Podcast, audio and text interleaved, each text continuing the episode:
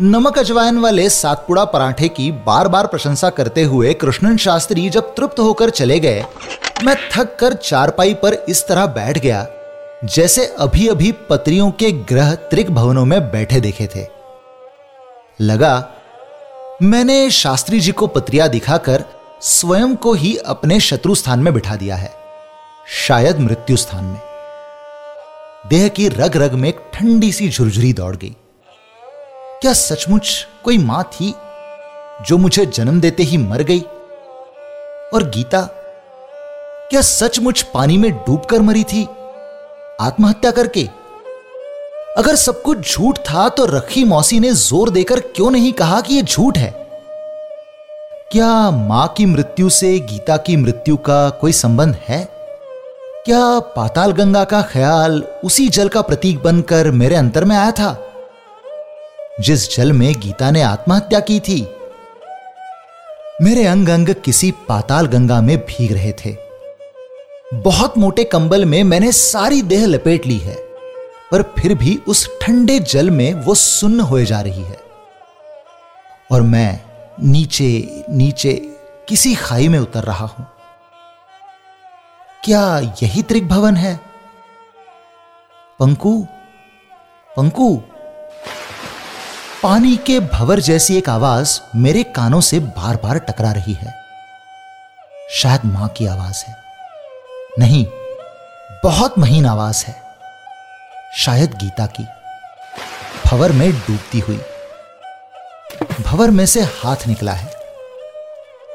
पता नहीं मेरा हाथ पकड़कर मुझे भवर में डूबने के लिए या फिर भवर से निकालने के लिए। आँख खोलने की कोशिश करता हूँ। एक चेहरा सा पानी में तैरता दिखता है। कौन? रखी मौसी। ये तुम्हारे साथ कौन है? निधि महाराज, आप यहाँ पाताल गंगा में आ गए? नहीं जानता। माँ कहाँ गई? पानी में रखी मौसी भी दिखती है, निधि महाराज भी। अचानक मेरे पैरों में गर्माहट सी आ गई है। सारा जिस्म गर्मा सा गया है। मैं कहा हूँ? पंकु जाग पंकु, देख मेरी तरफ़। देखता हूँ रखी मौसी मेरे पाँव के तलवों को मलती हुई मुझे झंझोर कर जगा रही है। मैं शक्ति भर पूरे होश में देखता हूँ। चारपाई के पास निधि महाराज खड़े हुए हैं। कोई और भी है? पता नहीं कौन। मैं नहीं जानता। वो चम्मच से कटोरी में कुछ घोल रहे हैं। निधि महाराज उस कटोरी को थामकर चम्मच से कुछ मेरे मुँह में डाल रहे थे। शहद जैसा स्वाद। पर उसमें कुछ कड़वा सा भी है। अचानक सारे देह में गरम सी लकीरें दौड़ जाती है। निधि महाराज ने मेरे माथे को हाथ से छूकर देखा। बोले, बहुत बुखार है पंकज, अभी ठीक हो जाएगा। रखी मौसी दुपट्टे की छोर से मेरी आँख पोछ रही है। वो भी शायद रो रही थी। होश आता है। पूछता हूँ, मुझे बुखार है? रखी मौसी कहती है, पता नहीं, मिनटों में ही हो गया। मैं दौड़कर निधि महाराज को बुलाने गई थी। वे बैद जी को भी लेकर आए हैं। मेरा पंखो भी ठीक हो जाएगा? और रखी मौसी मुझसे नहीं, जैसे स्वयं से ही बातें करने लगी है। मैंने ही सुबह सुबह माचिस की डिबिया लाने भेजा था। शायद हवा लग गई। सर्द गर्म हो गया। मैं निगोड़ी खुद ही चली जाती। सुबह की सारी बातें याद आने लगी। शास्त्री जी के बताए हुए त्रिक भवन भी। समझ गया। सुबह कोई शंका मेरे मन में गहराई तक उतर गई थी। उसी ने सारे देह में एक तूफ़ान ला दिया है।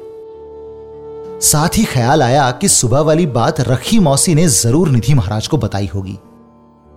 पता नहीं क्यों निधि महाराज के सामने एक संकोच सा हुआ। वो बैद जी कह रहे थे, दवाई की पुड़िया मेज पर रख दीजिए। शहद की शीशी भी। तीन तीन घंटे बाद देनी है। ठीक शाम को खबर भेजेंगे। देखा, बैद जी ने मेरी नफ्स टटोली। तसल्ली से सिर हिलाया। फिर मेरी बाह को कंबल से ढांक कर चले गए हैं। मैंने निधि महाराज की ओर देखा और नज़रें झुका ली। वो मुस्कुराकर चारपाई की पट्टी पर बैठ गए। मैंने खुद ही कहा, सुबह सुबह कृष्णन शास्त्री आए थे। वे मात्र इतना ही बोले, जानता हूँ। और फिर वे रखी मौसी से कहने लगे, शहद के एक चम्मच में एक पुड़िया डालकर अच्छी तरह से मिलाकर तीन तीन घंटे के बाद देती जाना। पीने के लिए गुनगुना सा पानी या दूध। आज और कुछ खाने के लिए नहीं देना। शाम को खबर भेजना। और फिर चारपाई से उठकर हंस दिए। चाय का परहेज नहीं, पर बिस्तर से उठना नहीं। और हाँ, जो कुछ शास्त्री जी ने कहा, उसे सोचना भी नहीं।